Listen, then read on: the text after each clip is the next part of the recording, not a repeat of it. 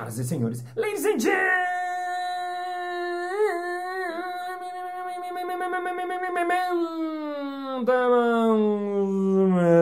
e messieurs, terapeuta ocupacional e terapeuta ocupacional. Está começando mais um Balascast Música.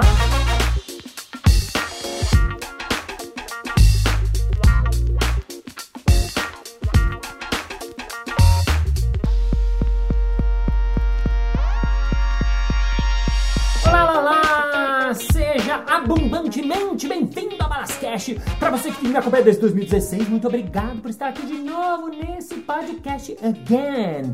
E para você que está vindo pela primeira vez, welcome for the first time, but you are in the wrong episode. Sim, porque essa é a segunda parte de uma entrevista, então não faz sentido nenhum você começar da parte 2.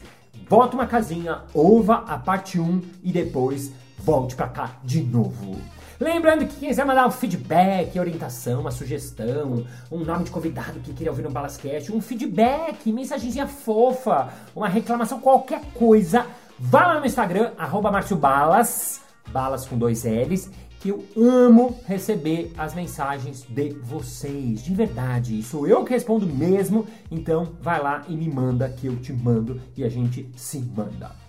Bom, no episódio de hoje a gente vai continuar um papo muito legal, já muitas pessoas me mandaram respostas e feedbacks no, no, no, no Instagram, falando que gostaram, falando que foi bom, que fez pensar. E o assunto é o mesmo: felicidade. Sim, a gente vai conversar com ele, que já estudou em muitos lugares do mundo. Ele passou cinco meses no Butão estudando o assunto felicidade. Ele já foi para Isalém, já foi na escola Schumacher, ele já foi para Naropa, ele estudou psicologia na PUC, ele já foi para Santa Bárbara, já foi jogador de tênis profissional, ele já foi um monte de coisa. Ele é terapeuta, consultor, palestrante e hoje está aqui de volta. Uma salva de palmas para ele, Diego Burger.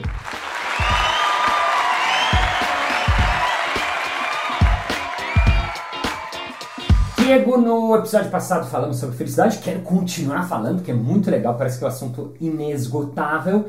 Mas eu queria uh, puxar um pouco de você, porque você. Da onde que surgiu vou estudar felicidade? Ninguém é, é, resolve estudar felicidade de uma hora para outra. A gente quer ser feliz, mas a gente não quer estudar muito a felicidade. Da onde que surgiu o seu desejo de estudar isso?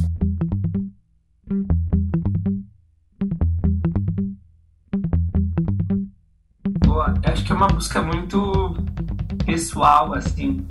É, quando eu era muito pequeno, minha mãe me introduziu para muita coisa de filosofia é, e de espiritualidade. Uhum. E hoje em dia eu tenho uma percepção que, no fundo, todas as pessoas que buscam espiritualidade ou filosofia estão buscando serem mais felizes e compreenderem a vida. Né? Então ele tem uma busca muito genuína, tanto na filosofia quanto na espiritualidade. Depois com uns 14 anos eu tive depressão no colégio. Uau. Não foi uma depressão que a gente chama de Major Depression Disorder, ou em português depressão biológica, que eu não conseguia fazer as coisas. Tinha uma vida super boa, tinha um monte de amigos, mas usando a definição da, do episódio passado, quando eu deitava no, no travesseiro de noite, eu não entendia o sentido da minha vida, porque eu queria jogar tênis profissional e eu estava estudando num, na escola, uma escola normal, é, tinha dia que eu tinha aula o dia inteiro, eu não conseguia entender. Eu quero jogar tênis profissional, porque eu estou estudando química, não entrava na minha cabeça. Uhum. É, eu sempre tive um que meio anarquista, no sentido de, cara,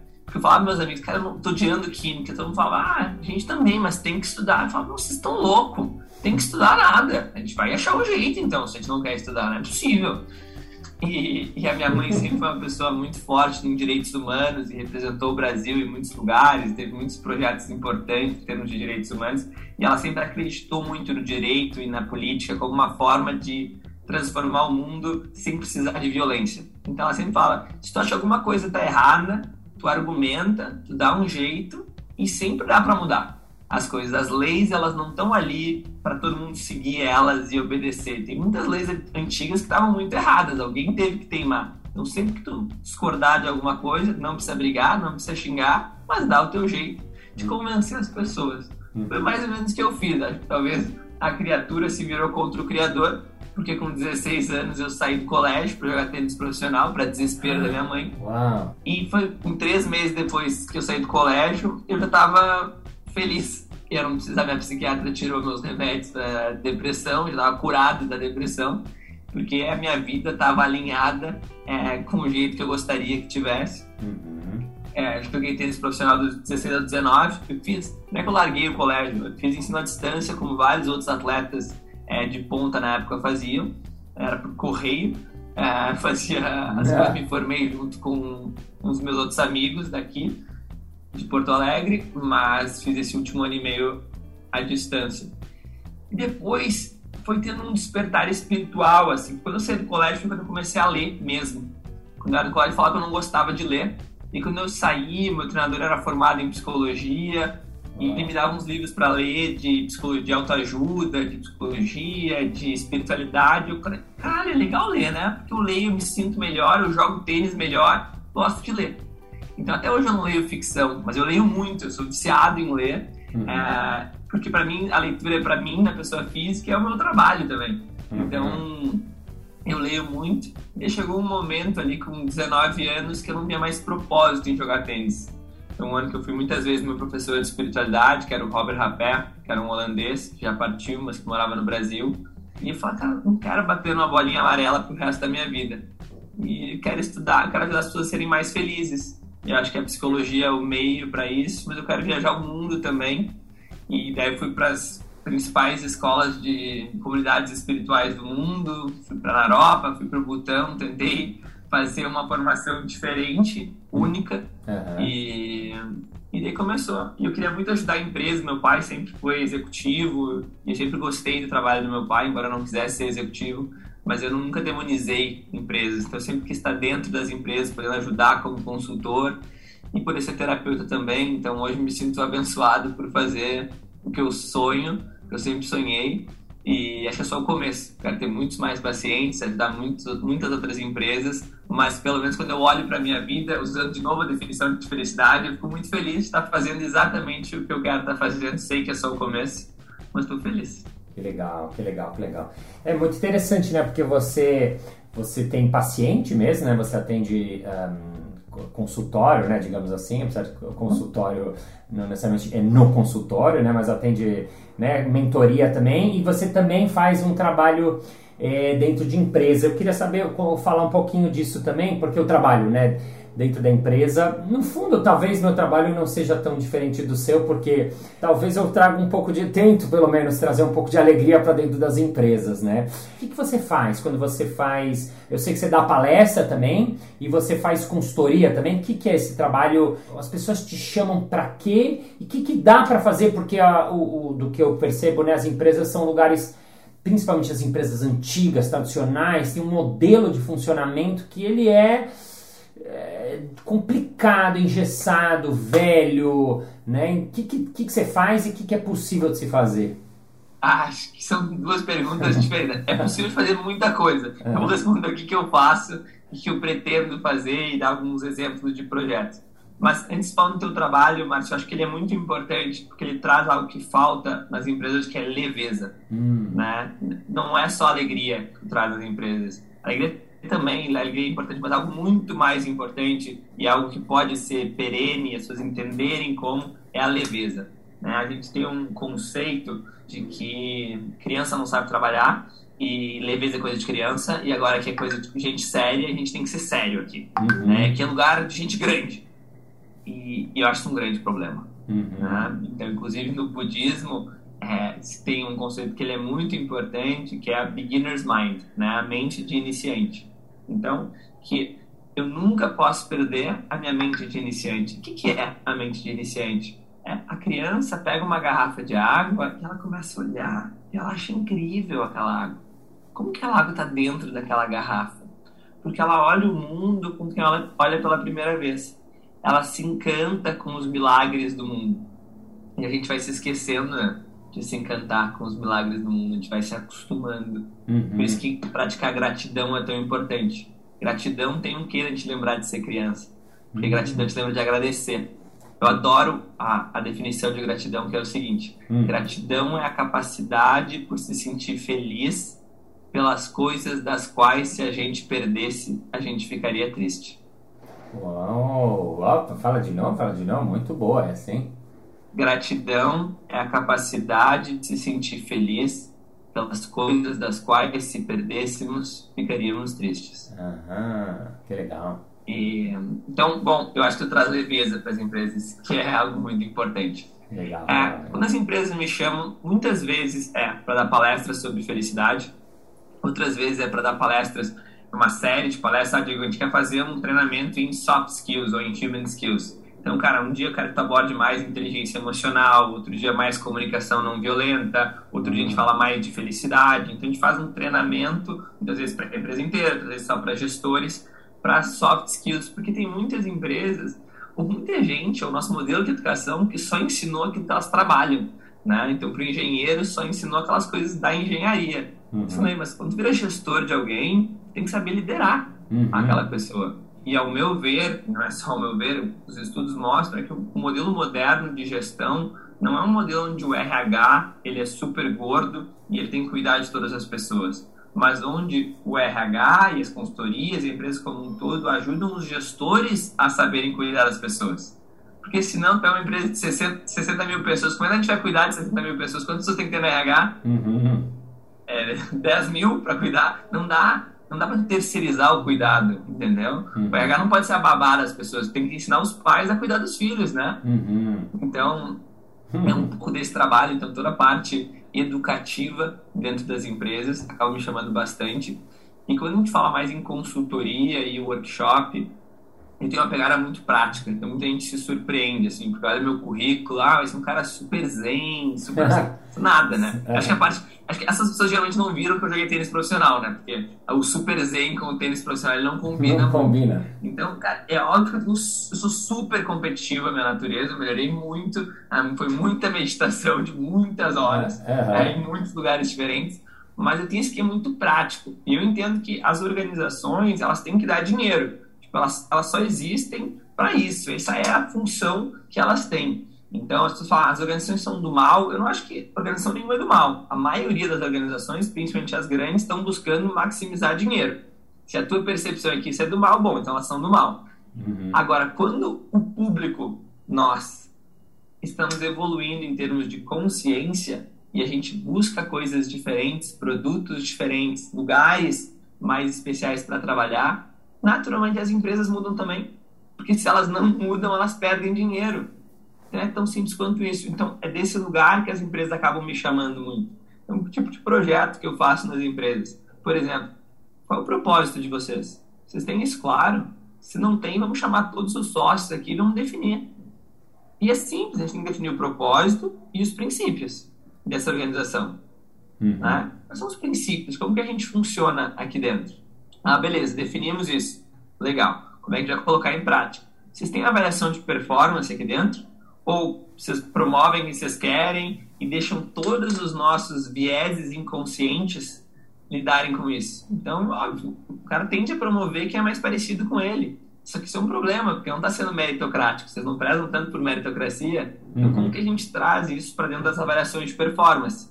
E, e, é muito simples. Eu tenho uma filosofia que ela é muito forte, que é a seguinte a vida é simples. Ela não é fácil, mas ela é simples. Uhum. O ser humano complica a vida porque é, uma, é um mecanismo de defesa da nossa psique. É difícil para a gente aceitar o fato de que a vida é simples e a gente não consegue fazer o simples. Então a gente começa a nos contar um monte de história que a vida é muito mais difícil e por isso que a gente não está conseguindo fazer. E a gente continua com um pensamento infantil de que um dia vou conseguir uma fórmula mágica, vou comprar um curso online maravilhoso e pronto, resolveu tudo. Eu vou fazer uma sessão é, de limpeza energética e está tudo resolvido na minha vida. Uhum. Né? Então é um pensamento infantil junto com um mecanismo de defesa que faz eu pensar que é tudo difícil, que é tudo complicado, principalmente. E não é. Então, avaliação de performance, eu simplesmente faço 360, então todo mundo 360 o que, que é? Eu avalio o meu gestor, o gestor me avalia, eu avalio meus pares, né? E é isso. Quais são os pontos que vão ser avaliados? Os princípios da empresa. Porque se forem outros, e geralmente quase todas as empresas é muito engraçado, que nunca é os princípios da empresa que eles avaliam as pessoas. É engraçado, né? Por que, que serve os ah. princípios da empresa, então, ah. se vocês não vão avaliar por eles? É só ficar na parede. Ah. Caralho, essa é a avaliação de performance, o negócio mais importante da empresa. É onde tu vai promover, é onde tu vai dar bônus, é onde é óbvio que tem que ser os princípios, senão não vale nada essa merda. Ah. Só vai botar na parede, só gera frustração. Então tem várias empresas que tem gente mais infeliz que já tem algumas coisas definidas, mas como vem na parede e vem que não está em prática, vocês ficam mais infelizes ainda. É aquilo de comparativo, né? Ah, eu vi que dava, o gestor falou que ia dar, é, e não acontece assim. E assim vai indo para vários outros processos. Modelo de gestão. Como é que vocês fazem o modelo de gestão? É um modelo que a pessoa se sente super controlada nos mínimos detalhes, que ela sente que a vida dela é uma merda, uma planilha de Excel e está controlando tudo, ou é um lugar onde tu, tu traz uma certa flexibilidade para dentro daquilo, onde a pessoa sente que quando ela conquista, ah, por exemplo, objetivos ou key results, ah, ela está ajudando a empresa como um todo, ela está conectada ao propósito dessa empresa. Então, ela se sente dominada por aquilo ou ela, aquilo ali ajuda ela a se sentir parte de um todo.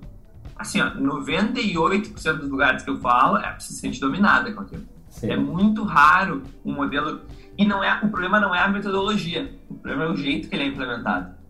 Né? Por que? Pode... É, por quê? É porque, porque tem que explicar, né? Mas os seres humanos são seres contextuais, a gente não é máquina, né? Uhum. Então, assim, por exemplo, se eu sou teu gestor e eu pergunto assim, tá aí ontem, quanto tempo passou, não sei o quê, ver teu plano semana passada, isso daqui tá vermelho, por que, que tá vermelho? Vai se sentir que tá sendo controlado, né? Uhum. Agora, se ele perguntar assim, ah, mas como é que tá se sentindo como um todo? Como é que tá se sentindo aqui dentro da empresa? Tem sentido que teus resultados estão ajudando a empresa como um todo? O que tu acha que a gente podia estar tá fazendo diferente? Ah, deixa eu ver os teus resultados, como que tu interpreta eles? Tu acha que está sendo julgado aqui pelas coisas que deveria estar sendo julgado ou não? Quer criar algum objetivo diferente? Quer mudar? Por quê? Me conta. Muda tudo, né? Uhum. É a mesma metodologia, é a mesma tabela. Uhum mas é o jeito que a gente vai, a gente vai trazer isso. Uhum. Né? E assim vai indo. Em, então, são 10 módulos que eu faço nas empresas para fazer uma transformação 360, manual de cultura, avaliação de performance, modelo de gestão, modelo de sociedade. Como é que vai falar que todo mundo tem que ser vestir a camisa como dono se ninguém pode ser dono? Se tu não vai dar nunca um pedaço da tua empresa para ninguém. Uou. Então, então não fala isso, né? Uau, essa, assim é, essa é uma que eu ouço muito. Você acha então que ela é falha assim na, na atitude de dono? É, ela é falha como premissa? É, só pode falar atitude de dono está dando a possibilidade das pessoas virarem donas, né? Senão tá tirando sua palhaça, né? né? Tá tirando as pessoas pra. Porra, eu vou. Eu tô ali, vou fazer vou trabalhar que nem dono, vou não sei o que, vou lutar por isso daqui, vou virar à noite. Ah, não, mas sócio tu nunca vai virar. Agora, quando tu tem um modelo que tu dá a possibilidade das pessoas virarem donas do negócio, tu pode falar, olha, mas eu espero que tu tenha atitude de dono desde o primeiro dia. Porque isso eu espero vai estar me comprovando que tu pode, tu vai ganhar um pedaço. Uhum. Isso daqui. Uhum. Não precisa ser assim. Esse modelo de partnership não é para todas as empresas. Mas todas as empresas que querem ser de alta performance e tirar o máximo das pessoas, tem que ser nesse modelo. Senão elas não vão atrair os grandes talentos. Impossível. Uhum. Ou elas vão ter que estar com uma compensação financeira absurda, assim. Tipo assim, o dobro, o triplo do mercado, com bônus arrasa, tipo, gigantes, assim. Mas na verdade tem umas empresas que pagam mal, que não dão possibilidade de, de ser sócio e querem que as pessoas tenham atitude de dono. Sim. Não tem como, né? Aham. Eita, nós. Então temos problemas aí, né?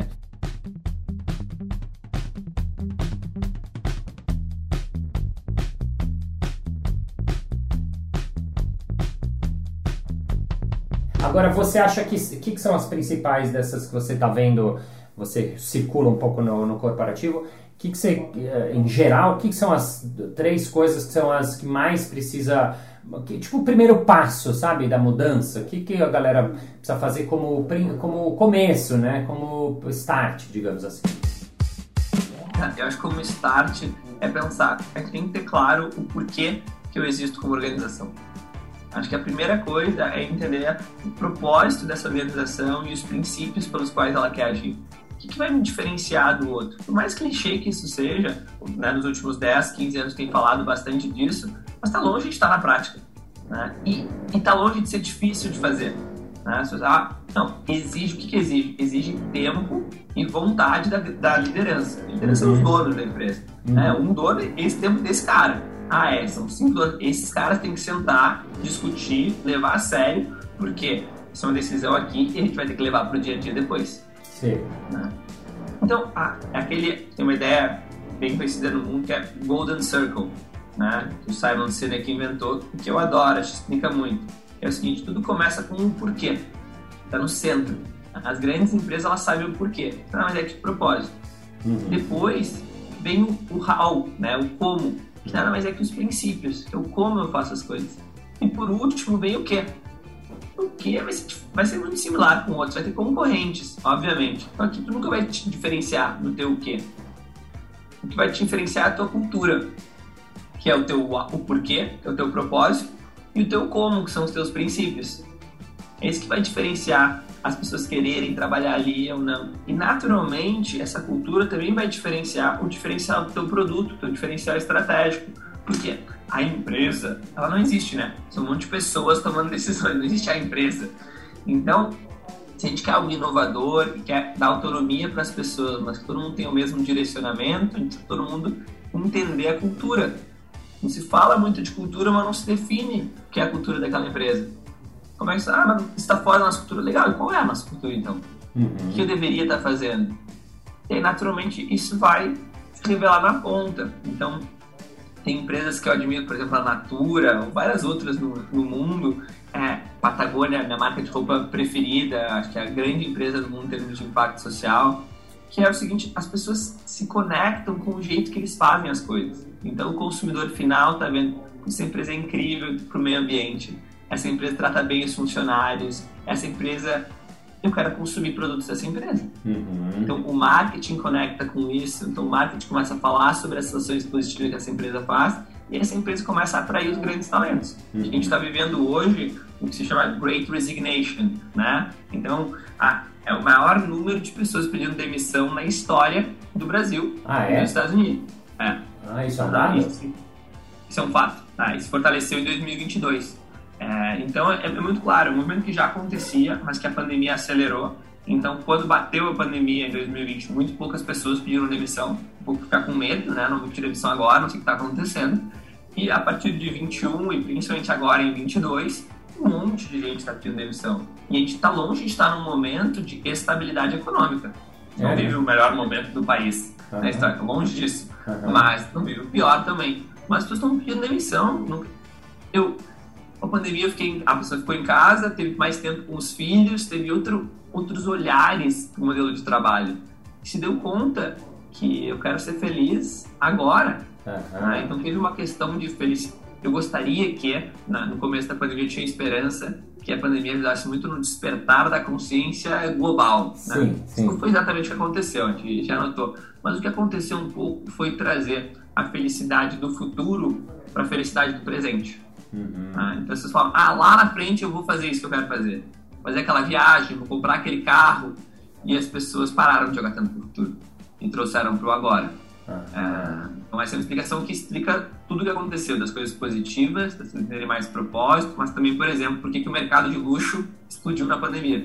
Né? Nunca se vendeu tanto Rolex, nunca se vendeu tanto Louis Vuitton Eita. na história da humanidade.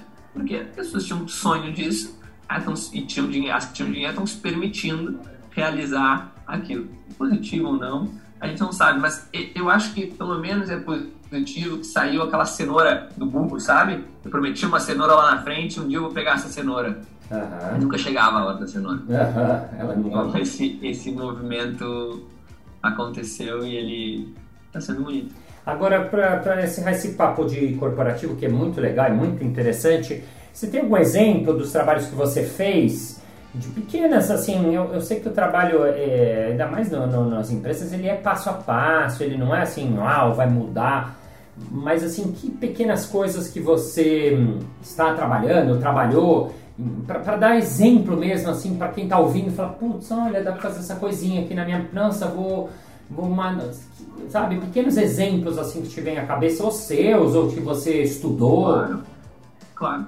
Acho que a empresa que eu fiz mais cases foi a Adventures, que é uma empresa é, de marketing, de branding, que é uma startup incrível do Rafa Velar e do Ricardo Dias, que eu hum. trabalhei fiquei 15 meses como head de cultura da empresa. Uhum. Então, fiz muita coisa lá dentro. Então, acho que os maiores cases foram lá. A empresa cresceu muito rápido. Eu cheguei, tinha 50 funcionários, saí tinha 325. Uou. Então, tudo em pandemia. Né? Então, foi muito interessante ver esses movimentos. Então, pequenas ações que a gente fez, por exemplo, criou um manual de cultura. Deixou esse manual de cultura público. Ele não tem que ser só interno. Todo mundo tem que saber o meu consumidor tem que saber o jeito que a gente faz as coisas aqui dentro, porque isso conecta. Uhum. A gente estava em pandemia, a gente criou o primeiro manual de cultura do mundo em áudio 8D. Como a gente fazia isso para a empresa, a gente tinha essa tecnologia. Cara, então a pessoa estava em casa, recebia o computador da empresa, botava os fones e, cara, viajava, né? Que áudio 8D tem isso, né? tu sente, praticamente tem cheiro aquele negócio. Uhum. Então tu viaja um jeito contando como é que é a nossa cultura. Então isso conectou com muita gente. Fora que fez um sucesso no LinkedIn quando a gente divulgou. Porque, cara, coisas muito pequenas já fazem um grande sucesso em termos de cultura. A barra é muito baixa, a verdade é essa. Uhum. Cara, a gente montou pesquisa de clima é, a cada três meses na empresa para saber como é que as pessoas estavam se sentindo. Foi uhum. criando inúmeras métricas baseadas nisso. Então, por exemplo, a gente criava os melhores gestores da empresa. A pesquisa ela é anônima, né? tem que ser anônima para as pessoas se sentirem à vontade para falar. Mas a gente tem que saber gestor de quem, a gente já tem uma tecnologia por trás para saber isso. A gente vai, pô, quem são os gestores que as pessoas estão mais felizes ali embaixo? É, a gente não diz exatamente felicidade, porque eu acho que, usando a mesma lógica do governo, a empresa não tem que é, garantir a felicidade de todo mundo, senão a tirania da felicidade, né? Tem que estar sorrindo todo dia na empresa. Ela tem que te dar as possibilidades para ser feliz. Uhum. Então a gente media bom ambiente de trabalho, crescimento profissional, se tu acredita nos nossos produtos, se tu vê teu líder como alguém exemplar, quem são os que estão indo melhor? Quem são os que não estão? Pô, vamos atacar lá, vamos descobrir o porquê, o que está acontecendo naquela área, tu cria inteligência dentro da empresa e que tu leva a sério. A gente colocou, por exemplo, para os CEOs de cada unidade de negócio, o bônus deles estava diretamente relacionado com quantas pessoas embaixo não estão tá felizes. Entendeu? Eles iam ter bônus menores se as pessoas não estivessem felizes ali embaixo. Ah, isso tinha que ser é fundamental, entendeu? Era a é. felicidade interna, felicidade do cliente, receita e lucro. Eles tinham quatro coisas que eles eram julgados. Ah. E uma delas era a felicidade interna. Ah, isso ah. tinha no, no, no, no, atrelado ao bônus. Sim. Ah, era, no bônus, esse era um dos quatro um dos pilares quatro. do bônus, era se as pessoas estavam felizes internamente ou não. Ah, é, legal. Então, tu, tu vai, são pequenas coisas e é mais do que o bônus em si, ou quanto vai afetar o bônus, mas é o, é o simbolismo disso. Sim. É tu colocar e falar assim, olha aqui, tá aqui para trabalhar, beleza, isso faz parte do teu trabalho. Isso não é um plus que tu faz. Ah, eu vou cuidar das pessoas também. Não. Cara, tu é o gestor dessa unidade de negócio. É tua obrigação cuidar disso daqui. Uhum. Então, essas pequenas ações que a gente faz dentro das organizações que tem impactos gigantescos, assim. Muitas vezes é muito barato fazer isso ah, e os impactos são incríveis. Para a gente fez ser carbono neutro Adventures. É o que é barato deles a fazer, de outras empresas a fazerem também, virar carbono neutro. Cara, gera um baita buzz, as pessoas internamente ficam felizes. Uhum. Que legal que a gente está tendo esse cuidado com o lixo, com o carbono. Vai conectando, vai trazendo consciência, porque o trabalho ele tem que ser o lugar ah, de criar sentido para a vida. A gente não trabalha, a verdade é que a gente não trabalha, a maioria das pessoas, a gente não trabalha para ganhar dinheiro, né, para nos sustentar porque é, a gente poderia estar trabalhando menos horas, continuar tendo casa, é, banho quente e comida na mesa, que são as necessidades básicas. Depois disso, o dinheiro não vai te aumentar a tua felicidade. Né? Uhum. Trabalha porque então, eu preciso me ocupar, porque eu preciso colocar as minhas qualidades no mundo, eu preciso exercer os meus poderes no mundo, né? com a simbologia do super-herói. Uhum. Né? Eu tenho que ir lá e fazer algo. É, quando eu não faço, eu me deprimo um cluster de pessoas com maior porcentagem de depressão são os herdeiros. Eu estava vendo uma outra pesquisa esses dias que é muito interessante, que é as pessoas que tiveram sucesso muito cedo na vida são muito mais infelizes do que as que tiveram sucesso mais tarde. Ah, Porque é difícil tu manter aquele sucesso. Né? Então, nos esportes, hoje em dia, cada vez mais a gente está vendo, no tênis, no futebol, estou vendo também um pouco, é, ex-tenistas se virando diretores de torneios grandes, virando treinadores de novo. Não precisam de dinheiro. São milionários já. Mas é para se envolver com algo, tu precisa estar envolvido. Precisa ter... Eu trabalhei nisso a vida inteira. Eu quero que esse esporte prospere ainda. Então isso ele é, é fundamental para nossa felicidade. Esse envolvimento, esse sentido da vida. A gente precisa de motivação para acordar de manhã. E eu acho que está tendo despertar da consciência muito interessante em termos que as pessoas se deram conta de que a gente precisa trabalhar pro resto da vida. Uhum. Ah, os estudos estão bem claros. Preciso trabalhar até o, idealmente até o último dia da minha vida. Uhum. Bom, se eu vou trabalhar pro resto da vida, eu não preciso ter pressa para fazer dinheiro. Né? Porque não vai acontecer nada. Não vou. Ah, não, aí com 60 eu vou me aposentar. Meu Deus, que horror! Se aposentar vai fazer o quê? É, né? acho terrível. Pode mudar de profissão. Tu pode, ah, não sou mais executivo, agora eu sou consultor, ou agora eu sou conselheiro. Agora... Mudar é ótimo. Sim. Mudar tudo certo. Mas precisa de alguma ocupação. E se eu vou ter essa ocupação, para que eu vou ter pressa? Eu quero ter mais equilíbrio e trabalhar para o resto da vida. Perfeito, perfeito, perfeito. Que legal, que legal. Eu queria uma, uma, mais uma frase agora, de novo, para a gente terminar esse segundo. Ah, uma frase inspiradora, uma frase que você gosta, você já soltou tantas, mas é sempre bom terminar com mais uma no final. Alguma, alguma um olhar, algum pensamento, ou qualquer coisa para os ouvintes saírem assim, hum, com aquela coisa na cabeça. que te vem aí, Diego? Bom, em, em, algum momento é, eu falei que o que mais aumenta a nossa felicidade é, são as conexões sociais. Uhum. E eles perguntam muito como que eu faço para ter mais conexões sociais de qualidade. Uhum. E a resposta é extremamente contraintuitiva. Porque o que a gente pensa é, é que ser mais legal, é me mostrar melhor, é me mostrar mais inteligente. E nunca essas coisas não funcionem, mas que a, o que mais conecta é quando eu sou vulnerável. É quando eu sou verdadeiro. Uhum. É, então, esses são os estudos da Brené Brown. Uhum. Então, e ela traz vulnerabilidade como sinônimo de coragem. Uhum. Porque coragem, na essência da palavra, quer dizer a capacidade de se expressar pelo coração. Uhum. Então, que a gente possa cada vez mais se expressar pelos nossos corações. Uau! Que a gente possa se expressar cada vez mais pelos nossos corações, com vulnerabilidade, verdade e tudo mais. Assim terminamos esse episódio feliz. Semana que vem tem mais.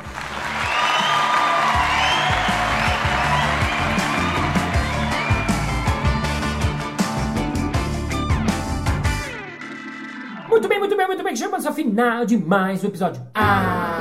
Mas na segunda-feira que vem tem mais. E, se você quiser saber mais informações, saber mais sobre felicidade, saber o que você quiser, vá lá no Instagram dele, BurgerDiego. Burger é B-U-R-G-E-R. Burger Diego e manda coisa para ele que ele manda coisa para você de volta. E vamos agora ao nosso momento merchan.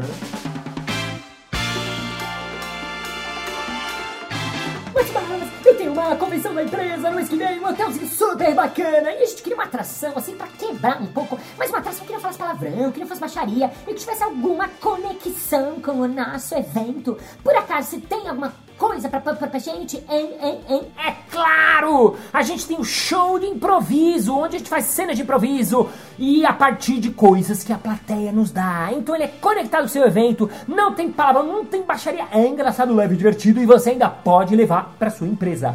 Entre em contato no marciobalas.com.br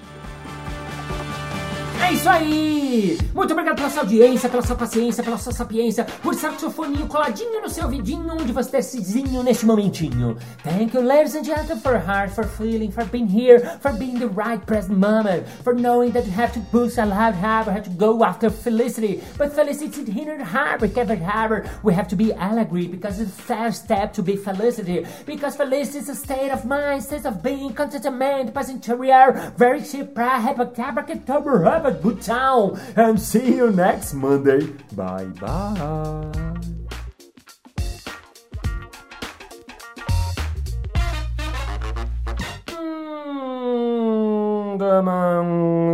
Mesdames et messieurs, terapeutas ocupacionais, au, au, au, shit.